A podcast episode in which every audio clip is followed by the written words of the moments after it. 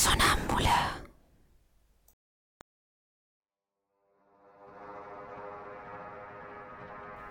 Capítulo segundo.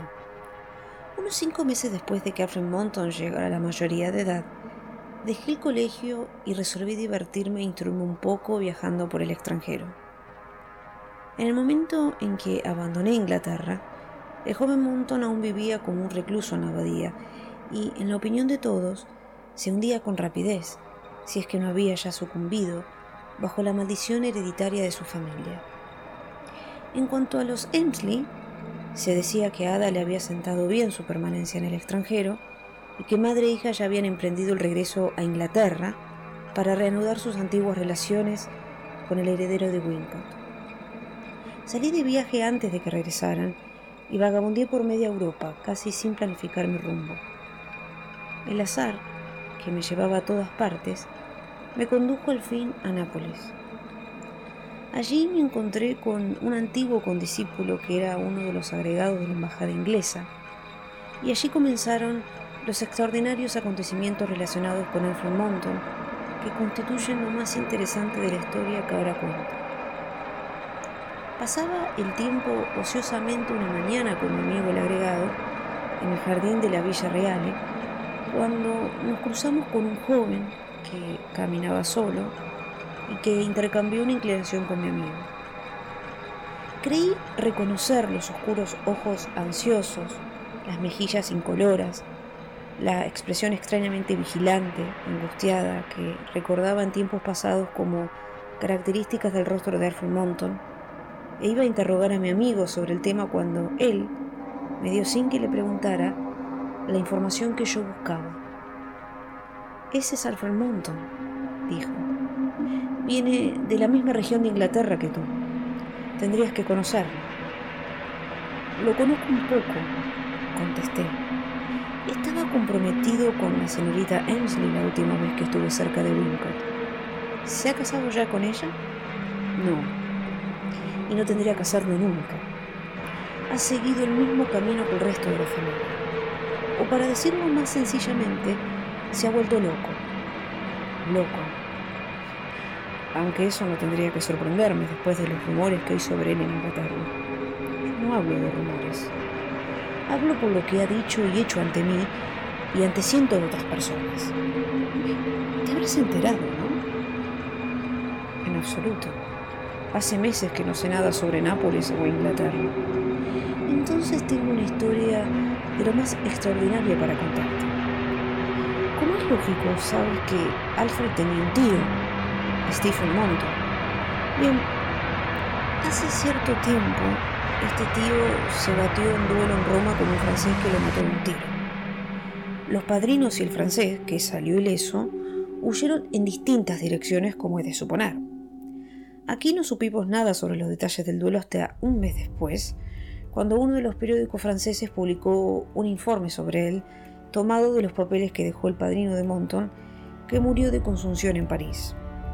En los papeles figuraba el modo en que se llevó a cabo el duelo y cómo terminó, pero nada más. Desde entonces no pudo hallarse el menor rastro del padrino sobreviviente ni del francés.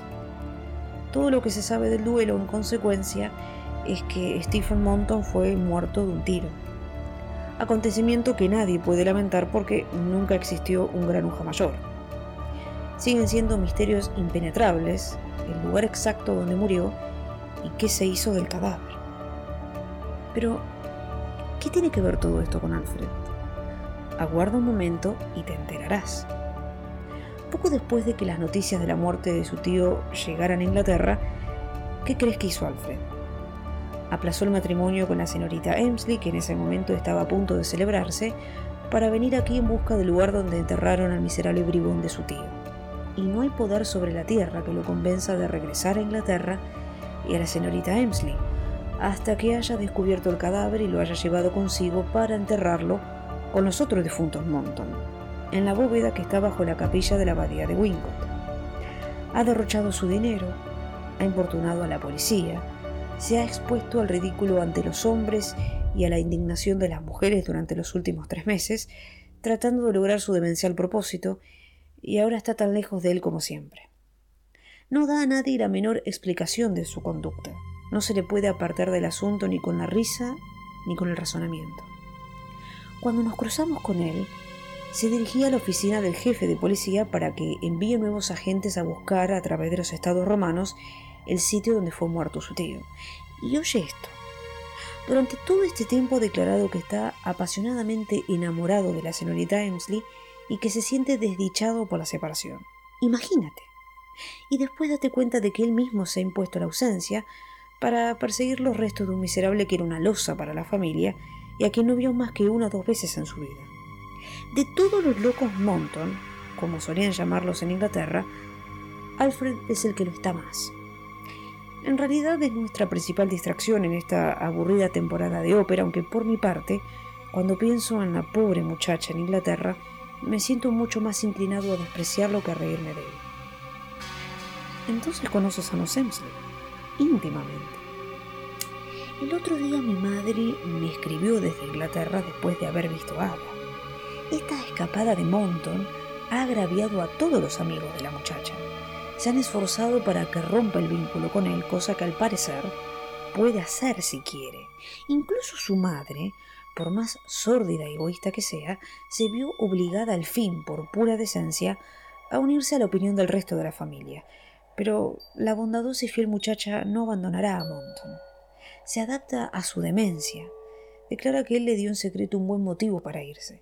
Dice que siempre pudo hacerlo feliz cuando estuvieron juntos en la antigua abadía y que puede hacerlo aún más feliz cuando se casen. En pocas palabras, lo ama de corazón y en consecuencia creerá en él hasta el fin. Nada la saca de su postura. Ha decidido derrochar su vida en él y lo hará. Espero que no. Por loca que nos parezca su conducta puede tener algún motivo sensato que no podemos imaginar. ¿Su mente parece caótica cuando habla sobre temas comunes? En absoluto. Cuando logras que diga algo, lo que no ocurre con frecuencia, habla como un hombre cuerdo, bien educado. Si mantienes el silencio sobre la extraña diligencia que lo ha traído aquí, crees estar en presencia del más sereno y cortés de los seres humanos. Pero en cuanto tocas el tema del vagabundo de su tío, la locura de los Monton brota directamente. La otra noche una dama le preguntó, en broma por supuesto, si había visto el fantasma de su tío. Él le dirigió una mirada furiosa, parecía un perfecto demonio. Dijo que él y su tío le contestarían algún día juntos la pregunta si volvían del infierno para hacerlo. Nos reímos de sus palabras, pero la dama se desmayó ante su expresión y tuvimos que soportar una escena de histeria y sales. A cualquier otro hombre lo habrían sacado a puntapiés del salón por casi matar a una mujer de un susto, pero Monton el loco, como lo han bautizado, es un lunático privilegiado en la sociedad napolitana porque es inglés, apuesto y dispone de 30.000 libras anuales. Va por todas partes bajo la impresión de que puede encontrar a alguien que conozca el secreto del sitio donde se llevó a cabo el misterioso duelo. Si te lo presentan, con seguridad te preguntará si sabes algo sobre el asunto, pero cuídate de seguir con el tema después de contestarle, a menos que quieras asegurarte de hacerle perder los estribos. En ese caso no tienes más que hablarle de su tío y sin más trámite el resultado te dejará más que satisfecho. Uno o dos días después de esta conversación con mi amigo el agregado, encontré a Monton en una reunión nocturna. En cuanto yo mencionar mi nombre, su rostro enrojeció. Me llevó a un rincón y haciendo referencia a su fría acogida años atrás, de mis intentos por hacer amistad con él, me pidió que lo disculpara por lo que denominó una gratitud imperdonable, con una seriedad y una agitación que me asombraron por completo. Acto seguido me interrogó, como había predicho mi amigo, acerca del sitio del duelo. Un cambio extraordinario sobrevino en él mientras me interrogaba sobre la cuestión. En vez de mirarme a la cara como lo habían hecho hasta entonces, sus ojos se apartaron y se fijaron con intensidad, casi con ferocidad, o en la pared perfectamente vacía que estaba junto a nosotros, o en el espacio vacío entre la pared y nosotros. Era imposible determinarlo. Yo había llegado a Nápoles desde España en barco y se lo dije en breves palabras como el mejor modo de hacerle saber que no podía ayudarlo en su búsqueda. No siguió con el asunto y recordando la advertencia de mi amigo, cuidé de llevar la conversación a temas generales. Me miró otra vez de frente y mientras estuvimos en nuestro rincón, sus ojos no volvieron a dirigirse en ningún momento hacia la pared vacía o al espacio que había junto a nosotros. Aunque más dispuesto a escuchar que a hablar, su conversación, cuando hablaba, no tenía rastros de la menor demencia. Era evidente que había leído, no solo en general, sino también en profundidad, y podía aplicar sus lecturas con singular felicidad para ilustrar casi cualquier tema en discusión, sin imponer su conocimiento de modo absurdo, ni ocultarlo con afectación. Su comportamiento era de por sí una protesta firme contra un apodo como Monton el Loco. Era tan tímido, tan sereno, tan compuesto y gentil en todos sus actos, que a veces me sentía casi inclinado a llamarlo afeminado. En la primera noche de nuestro encuentro tuvimos una larga charla. Después nos vimos con frecuencia y no perdimos una sola oportunidad de mejorar nuestras relaciones. Yo sentía que él se había aficionado a mí, y a pesar de lo que había oído acerca de su conducta con la señorita Emsley, a pesar de las sospechas que la historia de su familia y su propia conducta habían emplazado contra él, Monton el Lonco empezó a gustarme tanto como yo le gustaba a él. Cabalgamos juntos por la campiña en más de una oportunidad y con frecuencia navegábamos a vela a lo largo de las costas de la bahía. Excepto dos excentricidades de su comportamiento que yo no podía comprender, pronto me habría sentido tan cómodo en su compañía como en la de mi propio hermano. La primera excentricidad consistía en la reaparición en varias ocasiones de la extraña expresión de sus ojos que yo había visto por primera vez cuando me preguntó si sabía algo sobre el duelo. Sin importar de qué hablábamos o dónde estuviéramos, había momentos en que de pronto apartaba los ojos de mi cara, ya fuera a un lado o al otro, pero siempre hacia donde no había nada que ver y siempre con la misma intensidad y ferocidad en la mirada. Esto se parecía tanto a la locura, o al menos a la hipocondría, que me daba miedo hacerle preguntas al respecto y fingía en todo momento no observarlo. La segunda particularidad de su conducta era que mientras estaba en mi compañía nunca hacía referencia a los rumores sobre su misión a Nápoles y ni una sola vez habló de la señorita Emsley o de su vida en la abadía de Wincott. Esto no solo me asombraba a mí, sino que sorprendía a quienes habían notado nuestra confianza mutua y que estaban seguros de que yo debía ser el depositario de todos sus secretos. Pero se acercaba el momento en que el misterio, y algunos otros misterios cuya existencia yo no sospechaba en ese periodo, iban a revelarse. Una noche lo encontré en un gran baile dado por un noble ruso cuyo nombre no podía pronunciar entonces y no puedo recordar ahora.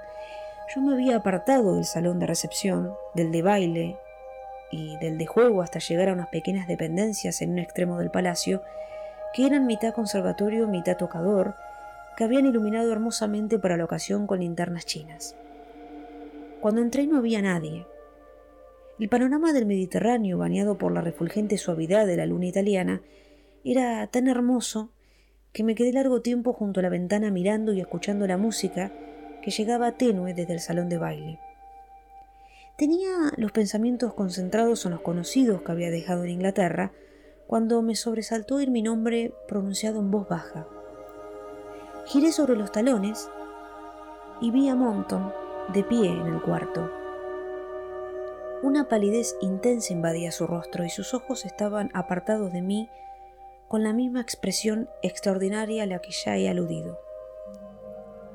¿Te importaría irte temprano del baile esta noche? preguntó aún sin mirarme. En absoluto, dije. ¿Puedo hacer algo por ti? ¿Estás enfermo? No, al menos de algo que pueda comentarse. ¿Vendrás donde vivo? Enseguida, si quieres. No, enseguida no. Yo debo ir a casa sin demora, pero espera media hora antes de seguirme. No has estado antes en casa, lo sé, pero la encontrarás con facilidad. Está cerca. Aquí tienes una tarjeta con mi dirección. Necesito hablarte esta noche. De ello depende mi vida. Te ruego que vengas. Por Dios, ven cuando se cumpla la media hora. Prometí ser puntual y se fue inmediatamente. Casi todos imaginarán sin duda el estado de impaciencia nerviosa y vaga expectativa en que pasé la espera acordada después de oír palabras como las que Monton me había dicho. Antes de que la media hora se hubiese cumplido, empecé a abrirme paso a través del salón de baile. En los primeros escalones de la escalinata de entrada, me crucé con mi amigo el agregado. ¿Cómo? ¿Ya te vas? dijo. Sí, y a una excursión muy curiosa. Voy a casa de Mountain. Él mismo me invitó. No lo dirás en serio. Juro por mi honor que eres un tipo valiente si confías en estar a solas con Mountain el loco en una noche de luna llena. Está enfermo, pobre muchacho. Además, no lo considero tan loco como tú pretendes. No discutiremos sobre eso, pero recuerda lo que te digo. No te ha pedido que vayas a donde nunca se admitió una visita antes, sin un propósito especial. Hago la predicción de que esta noche verás o verás algo que recordarás durante el resto de tus días. Nos separamos. Cuando llamé al portón de entrada de la casa donde vivía Monton, recordé las últimas palabras de mi amigo en la escalinata del palacio. Y aunque me había reído de él cuando las pronunció, empecé a sospechar en ese momento su predicción se cumpliría.